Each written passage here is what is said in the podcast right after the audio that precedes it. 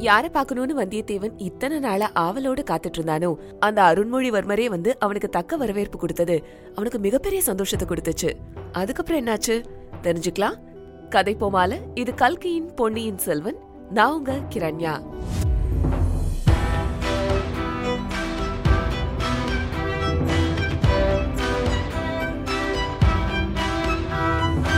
அந்த நடுராத்திரியில காட்டு வழியில வந்தியத்தேவனுக்கு உற்சாக வரவேற்பு கொடுத்த அருண்மொழிவர்மர் வனத்துக்கு நடுவுல தன்னுடைய பரிவாரங்களோட கூடாரம் போட்டு தங்கியிருந்தாரு.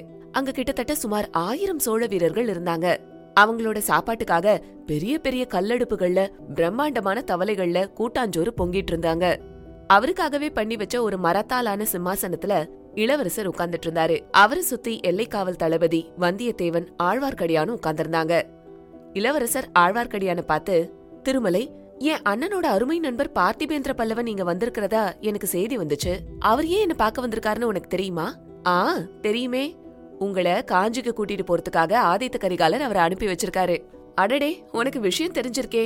அது சரி உன் சிநேகிதன் இவ்ளோ கஷ்டப்பட்டு பத்திரமா குந்தவை கிட்ட இருந்து ஒரு ஓலைய கொண்டு வந்து கொடுத்திருக்காரே. இதுல என்ன எழுதியிருக்குன்னு உனக்கு தெரியுமா?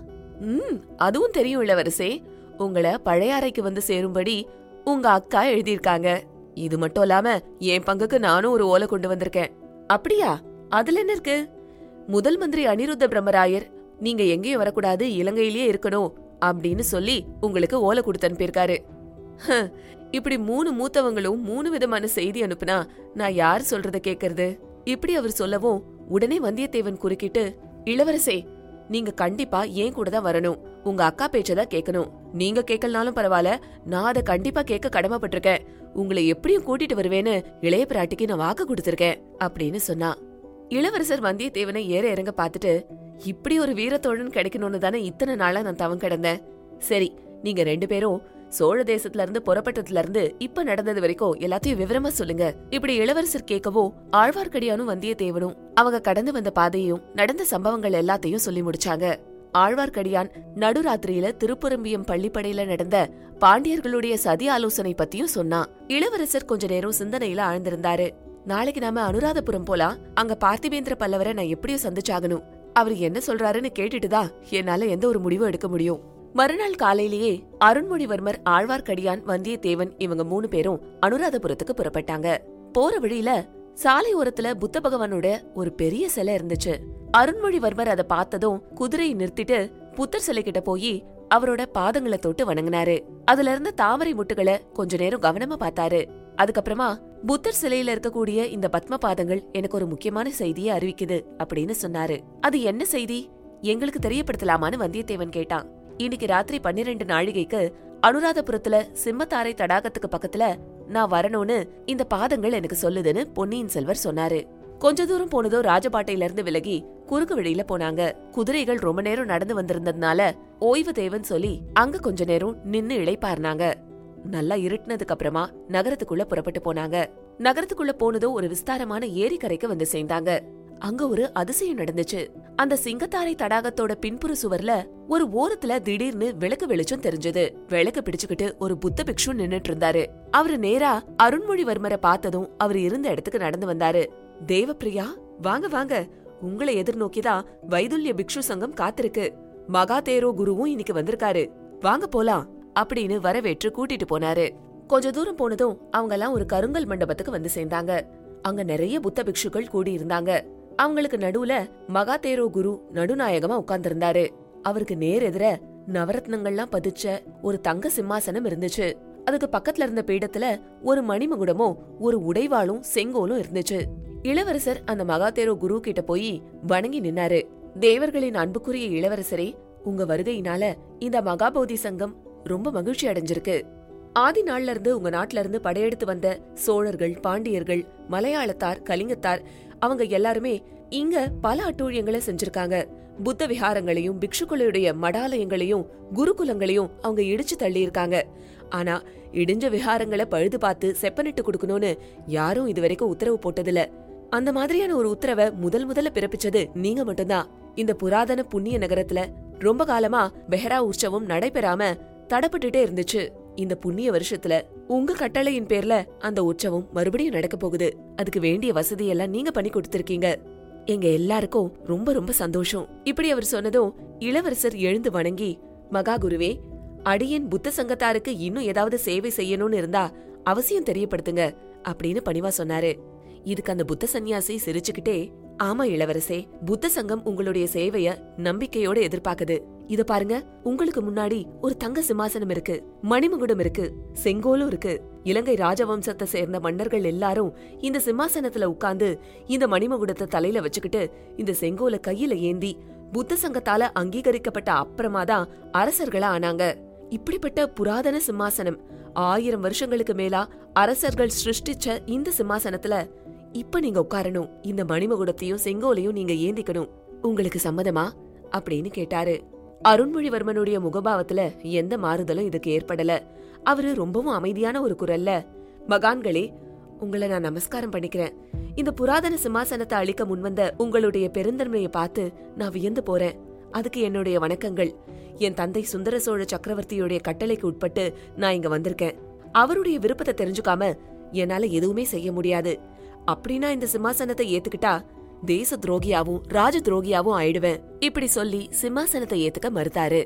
இப்படி நீங்க யோசிக்கிறதா இருந்தா தஞ்சாவூருக்கு வேணா நம்ம தூது அனுப்பி உங்க அப்பா என்ன சொல்றாருன்னு கேட்டுட்டு வர செய்யலாம். அவரு எங்க வேண்டுகோளை நிராகரிக்க மாட்டாருன்னு எங்களுக்கு நம்பிக்கை இருக்கு. புத்த பிக்ஷுக்கள் இந்த மாதிரி சொல்லவும் மறுபடியும் தன்னுடைய மன்னிப்பை தெரிவிச்சுக்கிட்டு இளவரசர் சிம்மாசனத்தை மறுத்தாரு. அந்த மகாசபையில கொஞ்ச நேரம் மௌனம் குடிகொண்டிருந்துச்சு. அரை நாழிகைக்கு அப்புறமா இளவரசர் அருள்மொழிவர்மரும் ஆழ்வார்க்கடியானும் வந்தியத்தேவனும் அனுராதபுரத்தோட வீதியில நிலா வெளிச்சத்துல நடந்து வந்துட்டு இருந்தாங்க. அவங்க போயிட்டு இருக்கும்போது அந்த வீதிக்கு எதிர்பக்கத்துல யாரோ கைய தட்டுற சத்தம் கேட்டுச்சு. சத்தம் வந்த இடத்துல ஒரு உருவம் நின்னுட்டு இருந்துச்சு. இப்படி வாங்கன்னு சொல்லி இளவரசர் அந்த உருவத்தை நோக்கி வீதியை கடந்து போனாரு. மத்தவங்களும் தொடர்ந்து போனாங்க. அவங்க பாதி வீதியை தாண்டி போயிட்டு இருக்கும்போது பின்னாடி ஒரு பெரிய தடபுடல் சத்தம். என்னன்னு பார்த்தா இவங்க வந்த வழியில இருந்த ஒரு வீட்டோட முகப்பு இடிஞ்சு விழுந்துட்டு இருந்துச்சு. கைத்தட்டின சத்தம் கேட்டு அவங்க மட்டும் வீதியை கடக்காம இருந்திருந்தா அந்த இடிபாடு பூரா அவங்க தலைமையிலேயே விழுந்திருக்கும். ஒரு நொடி நேர வித்தியாசத்துல மூணு உயிர்களும் பிழைச்சாங்க. வந்தியத்தேவன் அந்த இருட்டுல உத்து பார்க்க ஆரம்பிச்சான். அந்த உருவம் நிலா வெளிச்சத்துல நல்லா தெரிஞ்சது. வந்தியத்தேவன் திகச்சு போயிட்டான். இது என்ன பைத்தியக்காரத்தனும்? இது எப்படி சாத்தியமாகும்? தஞ்சாவூர் பழுவேட்டரையர் அரண்மனையில பார்த்த நந்தினி இங்க இந்த அனுராதபுரத்து வீதிக்கு எப்படி வந்திருக்க முடியும்? இப்படி நட்ட நடு ராத்திரியில இங்க வந்து எதுக்காக நிக்கணும்? இப்படி அவன் நினைச்சிட்டு இருக்கும் போதே அந்த உருவம் மாயமா மறைஞ்சு போச்சு. வந்தியத்தேவன் உடனே ஐயா இந்த ஸ்திரீ யாரு? ஏதோ பார்த்த முகமா இருக்கே அப்படின்னு கேட்டான். அதுக்குள்ள வீதியை கடந்து வந்த ஆழ்வார்க்கடியான் யாரா இருந்தான்னு? அவங்க நிச்சயமா சோழ நாட்டுடைய குலதெய்வமா தான் இருக்கணும். அதோ பாருங்க இந்த சமயம் மட்டும் நம்ம நகர்ந்து வராம இருந்திருந்தா அவ்வளவுதான். அந்த புத்த பெருமான் கிட்டயே போய் சேர்ந்திருப்போம் அப்படின்னு சொன்னான். இளவரசரே அந்த பொண்ணு யாரு? உங்களுக்கு யாருன்னு தோணுச்சு? அப்படின்னு இளவரசர் கேட்டாரு. என்னுடைய பிரமையா என்னன்னு தெரியல. பழுவேட்டரையருடைய இளைய தாரமா இருக்கிற நந்தினி தேவி மாதிரி என் கண்ணுக்கு தெரிஞ்சது. உங்க ரெண்டு பேருக்கும் அப்படி தெரியலையா? அப்படின்னு வந்தியத்தேவன் சந்தேகத்தோட சொன்னான் நான் சரியா பாக்கல ஆனா அது உன்னோட சித்த பிரமையா தான் இருக்கணும். பழுவூர் இளையராணி நந்தினி இங்க எப்படி வந்திருக்க முடியும்? அப்படின்னு ஆழ்வார்க்கடியான் சொல்லவும் அதுக்கு இளவரசர் இல்ல இல்ல. அப்படி ஒரு அதிசயமான முக ஒற்றுமை இருக்கிறதா? எனக்கு கூட சில சமயம் தோணிருக்கு வாங்க நடந்துகிட்டே பேசலாம் அப்படின்னு மூணு பேரும் நடக்க ஆரம்பிச்சாங்க. இளவரசே உங்களை கைய காட்டி கூட்டிட்டு வந்த அந்த அம்மா என்ன சொன்னாங்கன்னு ஆழ்வார்க்கடியான் கேட்டான். என்ன தேடிக்கிட்டு ரெண்டு சத்ருக்கள் இங்க வந்திருக்காங்களாம். அவங்க என்ன கொல்றதுக்காக சமயம் பார்த்துட்டு இருக்காங்கன்னு சொன்னாங்க. ஓஹோ அந்த ரெண்டு பகைவர்கள் யாருன்னு எனக்கு நல்லா தெரியும். இந்த பார்த்திபேந்திர பல்லவனோட உங்களை தேடி வந்தவங்க தான் அவங்க. இப்ப இடிஞ்சு விழுந்ததே ஒரு வீடு. அங்க இருட்டுல ரெண்டு உருவம் தெரிஞ்சது. அவங்களாதான் இருக்கணும் அப்படின்னு ஆழ்வார்க்கடியான் சொன்னான். கொஞ்ச நேரத்துக்குலாம் அவங்க மூணு பேரும் அவங்களுடைய இருப்பிடத்துக்கு வந்து சேர்ந்தாங்க. விசாலமான ஒரு அறையில மூணு பேருக்கும் பழைய காலத்து கட்டில்கள்ல படுக்கை விரிக்கப்பட்டிருந்துச்சு. மூணு பேரும் படுத்துக்கிட்டாங்க. சரி ராத்திரி ரொம்ப நேரம் ஆயிடுச்சு. இனிமே கொஞ்ச நேரம் தூங்கலாம் அப்படின்னு இளவரசர் சொல்ல இல்ல இல்ல எனக்கு தூக்கம் வராது. நம்மள உயிரோட சமாதியாகாம காப்பாத்தின அந்த அம்மா யாருன்னு தெரிஞ்சுக்காம எனக்கு தூக்கம் வராது இளவரசே இப்படின்னு வந்தியத்தேவன் சொன்னான்.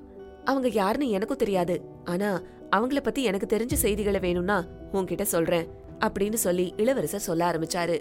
வந்தியத்தேவனும் ஆழ்வார்க்கடியானும் ஆர்வத்தோட எழுந்து இளவரசர் பக்கத்துல போய் உட்கார்ந்து அவர் சொல்றத கேட்க ஆரம்பிச்சாங்க. நான் சின்ன பையனா இருந்தப்ப ஒரு சமயம் காவிரி நதியில என் அம்மா அப்பாவோட படகுல போயிட்டு இருந்தேன். அப்போ படகோட ஓரமா நின்னு குனிஞ்சு பாத்துட்டு இருந்தப்ப தவறி நான் தண்ணீர்ல விழுந்துட்டேன். தலை குப்புற விழுந்ததுனால திணறி திண்டாடி போயிட்டேன். அந்த சமயத்துல யாரோ என்ன ரெண்டு கைகளால வாரி அணைச்சு எடுத்தது மாதிரி இருந்துச்சு. யாருன்னு பார்த்தா இந்த அம்மா தான். நான் அவங்கள பார்த்தது சில நொடிகள் தான். ஆனா அந்த முகத்தை என்னால மறக்கவே முடியல. அவங்க என்ன தூக்கி எடுத்து வேற யார்கிட்டயோ கொடுத்தாங்க. உடனே பார்த்தா நான் படகுல இருந்தேன். என் அம்மா அப்பா அக்கா அண்ணா எல்லாரும் என்ன சுத்திக்கிட்டாங்க.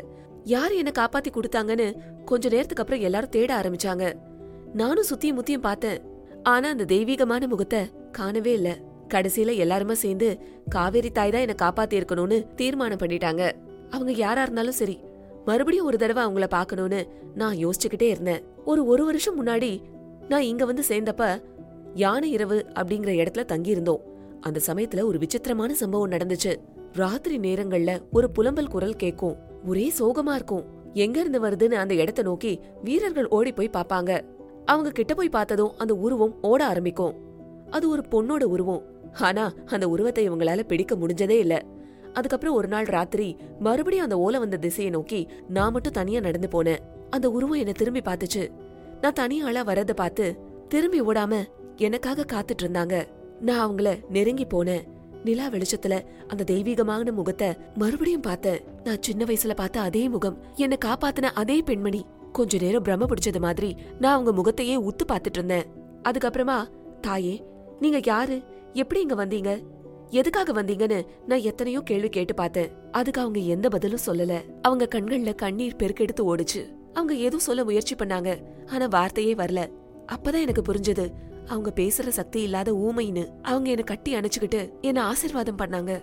கொஞ்ச நேரம் தான் இருக்கும். உடனே என்ன தாண்டி ஓட ஆரம்பிச்சாங்க. திரும்பியே பாக்கல நானும் அவங்கள தொடர்ந்து போல. பாசறைக்கு வந்ததும் நான் வீரர்கள் கிட்ட அவங்கள பத்தி சொன்னேன். இனிமே அவங்கள துரத்த வேண்டாம்னு சொன்னேன். நான் போற இடங்களுக்கெல்லாம் அவங்களும் தொடர்ந்து வந்துட்டே இருந்தாங்க. காட்டு விலங்குகள் மலைப்பாம்புகள் மறைஞ்சிருந்த எதிரிகள் இப்படி பல ஆபத்துகள்ல இருந்து என்ன காப்பாத்திக்கிட்டே இருந்தாங்க.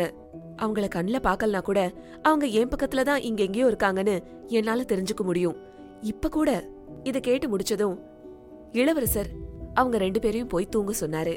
தூக்கம் வரலனாலும் கண்ணை இருக்க மூடிட்டு தூங்குறது மாதிரி இருங்கன்னு சொன்னாரு.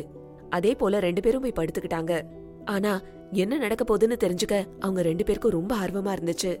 நிலா வெளிச்சத்துல அந்த மாடத்துல ஒரு உருவம் வந்து நின்னுச்சு. இடிஞ்சு விழ போற அந்த வீட்ல இருந்து அவங்க மூணு பேரையும் காப்பாத்தின அதே உருவம் தான். சத்தம் போடாம இருங்கன்னு சொல்லிட்டு அருண்மொழிவர்மர் மெதுவா எழுந்து அந்த மாடத்து பக்கம் போனாரு. இளவரசர் கிட்ட போனதும் படுத்திருந்த தன்னுடைய தோழர்கள் பத்தி ஏதோ சைகையில சொன்னாரு. அதுக்கு அந்த அம்மாளும் சைகை பாஷையில ஏதோ மறுமொழி சொன்னாங்க. உடனே அருண்மொழிவர்மர் அவங்க ரெண்டு பேரையும் பின்னாடியே தொடர்ந்து வரும்படி சொல்லிட்டு அந்த மாளிகையில இருந்து வெளியேறி போனாரு. அந்த மூதாட்டி போன வழியில மூணு பேரும் மௌனமா எதுவும் பேசாம நடந்து போனாங்க. இருள் சூழ்ந்த அந்த பாதையில ரொம்ப தூரம் நடந்து போனாங்க. திடீர்னு நிலா வெளிச்சத்துல ஒரு அதிசயமான காட்சியை பார்த்தாங்க. பெருசு பெருசா யானை சிலைகள் வரிசையா தென்பட்டுச்சு. தந்த ஒடிஞ்சிருந்த ஒரு யானை சிலைக்கு பக்கத்துல போய் அந்த மூதாட்டி நின்னா. அது காலடியில கிடந்த ஒரு பெரிய கருங்கல்ல நீக்கவும் அங்க ஒரு படிக்கட்டு தெரிஞ்சது. அதன் வழியா அவ இறங்கி போக கொஞ்ச தூரம் குறுகலான வழியில போனதும் ஒரு மண்டபம் வந்துச்சு. அதுல ரெண்டு பெரிய அகல் விளக்குகள் எரிஞ்சிட்டு இருந்துச்சு. விளக்குகள்ல ஒன்னு தூண்டி விட்டு அந்த மூதாட்டி அதை கையில எடுத்துக்கிட்டா. விளக்கு தூக்கி பிடிச்சு அந்த மண்டப சுவர்கள்ல இருக்கிற சித்திரங்களை அவங்களுக்கு காட்டினா. இளவரசர் அது ஒவ்வொன்னா பாத்துக்கிட்டே வந்தாரு. அந்த ஓவியங்கள் எல்லாமே ஒரு கதையில நடந்த சம்பவங்களா இருந்துச்சு. வரிசை மாறாம வரையப்பட்டிருந்தது. அதுல வரையப்பட்டிருந்த அந்த பெண்ணோட உருவமும் இந்த ஊமை மூதாட்டியுடைய உருவமும் ஒரே போல இருந்துச்சு. ஓ இவங்க தன்னுடைய வாழ்க்கையை தான் இப்படி ஓவியமா வரைஞ்சு வச்சிருக்காங்களா? அப்படின்னு இளவரசர் புரிஞ்சுகிட்டாரு தஞ்சையில சுந்தர சோழர் தன் மகள் குந்தவை கிட்ட சொன்ன அதே கதையை தான் இங்க சித்திரமா அந்தம்மா தீட்டி வச்சிருந்தாங்க. காட்டுல ஒரு இளைஞன் ஊமை பண்ண பார்த்து காதலிச்சு அவளோட வாழலான்னு முடிவு பண்ணப்ப வீரர்கள் வந்து அவனை கூட்டிட்டு போக அந்த ஸ்திரீ அழுது புலம்புறா. இதுல சுந்தர சோழருக்கு தெரியாத பின் கதையும் வரையப்பட்டிருந்துச்சு. ராஜகுமாரன் போனதுக்கு அப்புறமா அந்த பெண் ரொம்பவும் வருத்தப்பட்டு சோகமா இருக்கா. அத அவளுடைய அப்பா பாக்குறாரு. ஒரு படகுல அவளை ஏத்திக்கிட்டு கடல் கடந்து போறாரு. கலங்கரை விளக்கம் ஒண்ணு தென்படவும் அந்த கரையில இறங்குறாங்க. அங்க ஒரு குடும்பத்தார் தகப்பனையும் மகளையும் வரவேற்கிறாங்க. எல்லாருமா மாட்டு வண்டியில ஏறி பிரயாணம் போறாங்க. கோட்டை மதில் இருக்கக்கூடிய ஒரு பட்டணத்தை போய் சேர்றாங்க. அங்க போனதும் அரண்மனை மேன்மாடத்துல ராஜகுமாரன் தலையில கிரீடத்தோட நிக்கிறான். அத பார்த்ததும் அந்த இளம்பெண் கலங்கி நிக்கிறா. அவ ஒரே ஓட்டமா ஓடி கடற்கரையில இருந்த கலங்கரை விளக்கத்தின் மேல ஏறி கீழே குதிக்கிறா. ஆனா அவ சாகல. படகுல வந்த ஒருத்தன் அவளை தூக்கி படகுல ஏத்தி காப்பாத்துறான். அவளுக்கு பேய் பிடிச்சிருக்குன்னு நினைச்சு ஒரு கோயிலுக்கு கூட்டிட்டு போய் அங்க அவளை விடுறான். பூசாரி அவளுக்கு விபூதி போட்டு வேப்பில அடிக்கிறான். யாரோ ஒரு பெரிய ராணி சுவாமி தரிசனம் செய்யறதுக்காக அந்த கோயிலுக்கு வந்திருக்கிறா. பூசாரி இந்த பித்து பிடிச்ச பெண்ணை பத்தி ராணி கிட்ட சொல்லவும் ராணி அந்த பெண்ணை பாக்குறா. அப்ப ராணி கர்ப்பமா இருக்கா? இந்த பெண்ணும் கர்ப்பவதியா இருக்கிறத ராணி தெரிஞ்சுக்கிறா. உடனே அவளை பல்லக்குல ஏத்திக்கிட்டு அரண்மனைக்கு ராணி கூட்டிட்டு போறா. அரண்மனை தோட்டத்துல அந்த பொண்ணுக்கு ரெண்டு குழந்தைகள் பிறக்குது. ராணி வந்து ரெண்டு குழந்தைகள்ல ஒண்ண தான் வளர்க்கறதா சொல்றா. முதல்ல அந்த பொண்ணு மறுத்தாலும் அதுக்கப்புறம் யோசிச்சு பாக்குறா. ரெண்டு குழந்தைகளுமே அரண்மனையில வளரட்டும்னு தீர்மானம் பண்ணி குழந்தைங்களை விட்டுட்டு ராத்திரியோட ராத்திரியா யாருக்கும் சொல்லாம அங்கிருந்து ஓடி போயிடுறா. ரொம்ப காலம் காட்டுலயே தெரிஞ்சிட்டு இருக்கா. ஆனா குழந்தைகளை பார்க்கணுன்ற ஆசை மட்டும் அவளுக்கு அடிக்கடி வரும். ஆத்தங்கரை ஓரமா வந்து மரங்களோட மறைவுல நின்னுகிட்டு காத்துக்கிட்டு இருப்பா. படகுல ராஜாவும் ராணியும் குழந்தைகளும் வருவாங்க. தூரத்துல இருந்தபடியே பாத்துட்டு போயிடுவா. ஒரு சமயம் ஒரு குழந்தை படகுல இருந்து தவறி விழுந்துருது. அதை யாரும் கவனிக்கல. இவன் நீர்ல மூழ்கி குழந்தைய எடுத்து கொடுக்கறா. மறுபடியும் யாருக்கும் தெரியாம நதி வெள்ளோட்டத்துல மூழ்கி வேற கரைக்கு போய் சேர்றா. இவ்வளவு நிகழ்ச்சிகளும் காவி கோட்டால தத்ரூப சித்திரங்களா அந்த சுவத்துல வரையப்பட்டிருந்துச்சு. இளவரசர் அருண்மொழிவர்மர் அளவில்லா ஆச்சரியத்தோடையும் அதிசயத்தோடையும் அந்த ஓவியங்களை பார்த்துட்டு இருந்தாரு. கடைசியா நதியில இருந்து காப்பாத்தப்பட்ட அந்த சிறுவனுடைய முகத்தை அந்த ஓவியத்துல பார்த்ததும் காப்பாத்தப்பட்ட அந்த சிறுவன் நான் தான் காப்பாத்திய அந்த காவேரி அம்மன் நீதான் அப்படின்னு சைகையால அந்த மூதாட்டிக்கு சுட்டி காட்டுறாரு. அந்த மூதாட்டியும் இளவரசரும் கட்டி அணைச்சுக்கிறாங்க. இது எல்லாத்தையும் வந்தியத்தேவனும் ஆழ்வார்க்கடியானும் மண்டபத்தோட ஒரு ஓரத்துல நின்னு பாத்துட்டு இருந்தாங்க. நந்தினியுடைய முகத்தையும் இந்த ஊமை ஸ்திரீயின் முகத்தையும் வந்தியத்தேவன் அடிக்கடி ஒப்பிட்டு பார்த்துட்டு இருந்தான். அவன் மனசுல என்னென்னவோ எண்ணங்கள்லாம் வந்துச்சு. ஏதேதோ சந்தேகங்கள்லாம் தோன்றுச்சு. ஆனா அத பத்தியெல்லாம் இப்ப பேச முடியாதுன்னு அவன் எதுவும் பேசாம இருந்தான். அதுக்கப்புறமா அந்த அந்தரங்க மண்டபத்துல இருந்து அவங்க வெளியே வந்தாங்க. அந்த மூதாட்டி அவங்கள கூட்டிக்கிட்டு அந்த ஸ்தூபத்தோட சிகரத்தை நோக்கி ஏறினா. மத்தவங்களும் ஏறினாங்க. பாதி ஸ்தூபம் ஏறினதும் நின்னு பார்த்தாங்க. நகரத்தோட ஒரு ஓரத்துல தீஜ்வாலை எரிஞ்சிட்டு இருந்துச்சு. பார்த்தா அது அவங்க படுத்திருந்த இடம். வந்தியத்தேவனுக்கு ஒரே அதிர்ச்சி. ஆஹா நாம மட்டும் இப்ப அங்க படுத்து தூங்கி இருந்தா இந்நேரம் நாமளும் அங்க தீக்கு இரையாகி இருப்போம் இந்த முறையும் அந்த ஊமை ஸ்திரீ தான் இவங்கள காப்பாத்திருக்காங்கன்றத உணர்ந்ததும் அவங்க மூணு பேருக்கும் நன்றி உணர்ச்சி மனசுல பெருகுச்சு. அந்த ஸ்தூபத்தோடைய உச்சியிலேயே கொஞ்ச நேரம் இளைப்பாரிட்டு பொழுது விடிஞ்சதோ கிளம்பலான்னு அருண்மொழிவர்மர் சொன்னாரு. மறுநாள் காலையில மூணு பேரும் எழுந்து குதிரை மேல ஏறிக்கிட்டு புறப்பட்டாங்க. அனுராதபுரத்தின் வடக்கு வாசல் வழியா அவங்க வெளியேறினாங்க. கொஞ்ச தூரம் போனதுமே அவங்களுக்கு எதிர்க்க பல குதிரைகள் நாலு கால் பாய்ச்சல்ல வர சத்தம் கேட்டுச்சு. ஒரு சின்ன குதிரைப்படை கண்ணுக்கு தெரிஞ்சது. குதிரைப்படைகளுக்கு மத்தியில புலிக்கொடிய பார்த்ததும் ஆழ்வார்க்கடியானுக்கு கொஞ்சம் நிம்மதியா இருந்துச்சு. வர்றவங்க நம்ம ஆளுங்க தான்.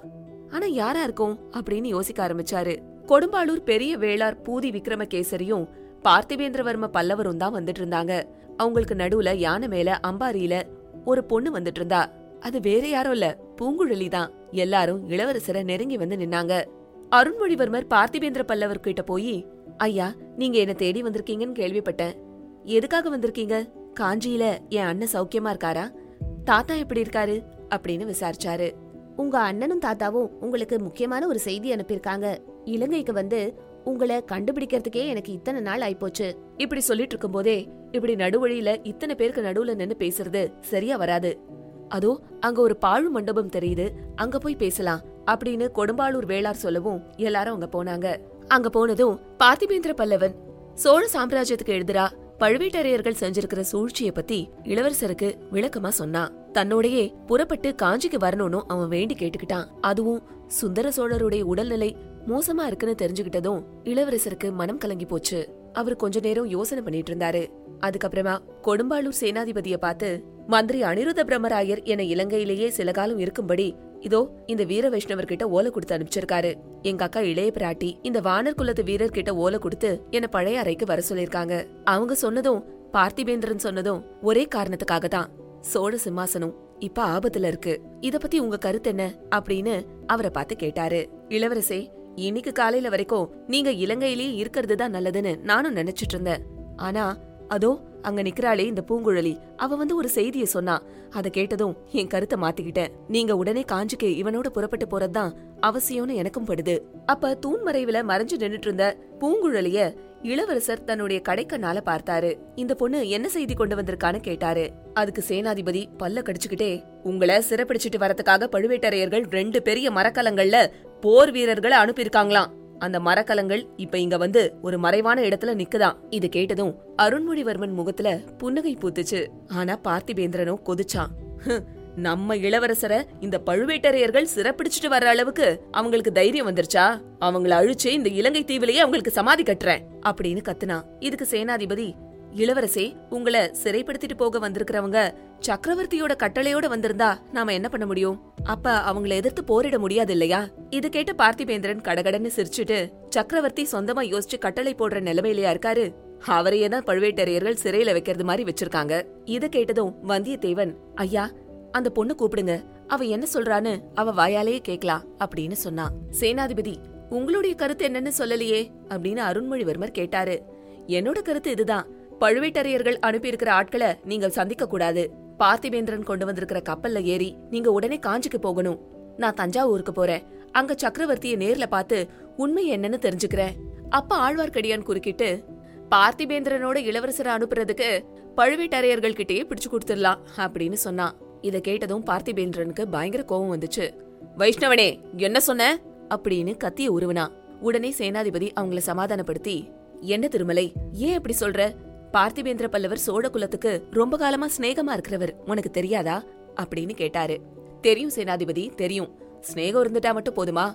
நான் ஒரு கேள்வி கேக்குறேன். அதுக்கு பதில் சொல்லுங்க. நான் முந்தா நாள் சாயந்தரம் தம்பளிக்கு பக்கத்துல போயிட்டு இருந்தப்ப இவர் கூட ரெண்டு பேர் வர்றத பார்த்தேன். அவங்க யாரு? இப்ப அவங்க எங்க இருக்காங்கன்னு இவரை கேட்டு சொல்லுங்க பாப்போம். பார்த்திபேந்திரன் திடுக்கிட்டு போனா கொஞ்சம் தயக்கத்தோட சொல்ல ஆரம்பிச்சான். திரிகோணமலையில தான் அவங்கள நான் பார்த்தேன். இளவரசர் இருக்கிற இடத்த எனக்கு காட்டுறதா சொல்லி கூட்டிட்டு வந்தாங்க. அனுராதபுரத்துல திடீர்னு அவங்க மறைஞ்சு போயிட்டாங்க. அஹ், இத நீ எதுக்காக கேக்குற? அவங்கள பத்தி உனக்கு ஏதாவது தெரியுமா? அப்படின்னு பார்த்திபேந்திரன் ஆழ்வார்க்கடியான கேட்டான். தெரியும். சோழ குலத்தை அடியோடு ஒழிச்சிடணும்னு சபதம் போட்டிருக்கிற பாண்டிய ஆபத்துதவிகள் அவங்க. அவங்கதான் நேத்து அனுராதபுரத்துல இளவரசரை கொல்ல பார்த்தாங்கன்னு நினைக்கிறேன். அந்த சமயம் பூங்குழலி இளவரசருக்கு பக்கத்துல வந்து நின்னா. சமுத்திரகுமாரி என உனக்கு நினைவிருக்கா அப்படின்னு இளவரசர் கேட்கவோ? இது என்ன கேள்வி? யார பார்த்து ஞாபகம் இருக்கான்னு கேக்குறீங்க? நீங்க மறந்தாலும் என்னால மறக்க முடியுமா? எத்தனை ஜென்மங்களையும் என்னால மறக்க முடியாது. நல்ல ஞாபகம் இருக்கு. இப்படிலாம் அவ சொல்லணும்னு நினைச்சா ஆனா அவளால சொல்ல முடியல. ஞாபகம் இருக்குன்னு மட்டும் தலையாட்டுனா ஆஹா சமுத்திரகுமாரி நீ பேசுறத கேட்க எனக்கு எவ்வளவு ஆசையா இருக்கு தெரியுமா? நீ சேனாதிபதி கிட்ட ஏதோ விஷயங்கள்லாம் சொல்லிருக்கியாமே தொண்டைமான் நதிக்கரையில ரெண்டு பெரிய மரக்கல்லங்கள்ல என்ன பிடிச்சிட்டு போக ஆட்கள் வந்திருக்காங்களாமே? உண்மைதானா? நீ அவங்கள பாத்தியா? ஆமாயா என் கண்களால பார்த்தேன் அது மட்டும் இல்ல அந்த காட்டுக்குள்ள ஒரு மறைவான இடத்துல நான் படுத்துட்டு இருந்தேன். அந்த சமயத்துல அந்த கப்பல்ல வந்து இறங்குனவங்க சில பேர் அங்க வந்தாங்க. அவங்க பேசிக்கிட்டத நான் அப்ப கேட்டேன். அதை தான் நான் வந்து சேனாதிபதி கிட்ட சொன்னேன். சரி என்ன அவங்க சிறைப்படுத்திட்டு போகிறதுக்காக வந்திருக்காங்க? யாருடைய கட்டளையின் பேர்ல அப்படி வந்திருக்காங்கன்னு சொன்னாங்களா? சக்கரவர்த்தியுடைய கட்டளையின் பேர்லன்னு அவங்க பேசிக்கிட்டாங்க. ஓஹோ சரி அதுக்கு காரணம் ஏதாச்சும் சொன்னாங்களா? ஆ சொன்னாங்க. நீங்க இந்த நாட்டுல இருக்கிற புத்த குருக்களோட சேர்ந்துகிட்டு இலங்கை ராஜ்யத்துக்கு மன்னரா முடிசூட்டிக்க சூழ்ச்சி செய்றீங்களா? இப்படி அவங்க பேசிக்கிட்டத என் காதால கேட்டேன். பூங்குழலி இப்படி சொல்லவும் நல்லது நீ எனக்கு பெரிய உதவி செஞ்சிருக்க. சரி இரு எங்கேயும் போயிடாத அப்படின்னு சொல்லவும் பூங்குழலி கொஞ்சம் நகர்ந்து போய் மறுபடியும் தூண் பின்னாடி நின்னுகிட்டா. இளவரசர் சேனாதிபதியையும் பார்த்திபேந்திரனையும் பார்த்து இந்த சமயத்துல என் தந்தையுடைய கட்டளையை நிறைவேற்றுறதுதான் எனக்கு முக்கியமான விஷயம். அது என்னோட கடமை. நான் அவங்க கிட்ட போய் என்ன ஒப்படைச்சுக்க போறேன். இப்படி சொல்லிட்டு பூங்குழலிய பார்த்து சமுத்திரகுமாரி என்ன தேடிக்கிட்டு ரெண்டு மரக்கலங்கள் இங்க வந்திருக்குன்னு சொன்னலையா அந்த இடத்துக்கு என்னை வழிகாட்டி கூட்டிட்டு போறியா? ஆகட்டும் இளவரசே நான் வழிகாட்ட காத்துட்டு இருக்கேன் அப்ப சேனாதிபதி பூதி விக்ரமகேசரி இளவரசே இந்த பொண்ணு தாராளமா உங்களுக்கு வழிகாட்டட்டும். நம்மளோட யானை மேல ஏறிக்கிட்டு முன்னால போட்டோம் ஆனா உங்களோட நானும் அந்த தொண்டைமான் ஆத்தங்கரைக்கு வருவேன். உங்களை வந்து அனுப்பி வைக்க வேண்டியது என்னோட கடமை. இப்படி சொல்லிட்டு சேனாதிபதி பூதி விக்ரமகேசரி பார்த்திபேந்திரனை கூப்பிட்டுக்கிட்டு தனியா போய் ஏதோ பேசினாரு. அது மட்டும் இல்லாம அவரோட படை வீரர்களுக்கும் தனித்தனியா சில உத்தரவுகளை பிறப்பிச்சாரு.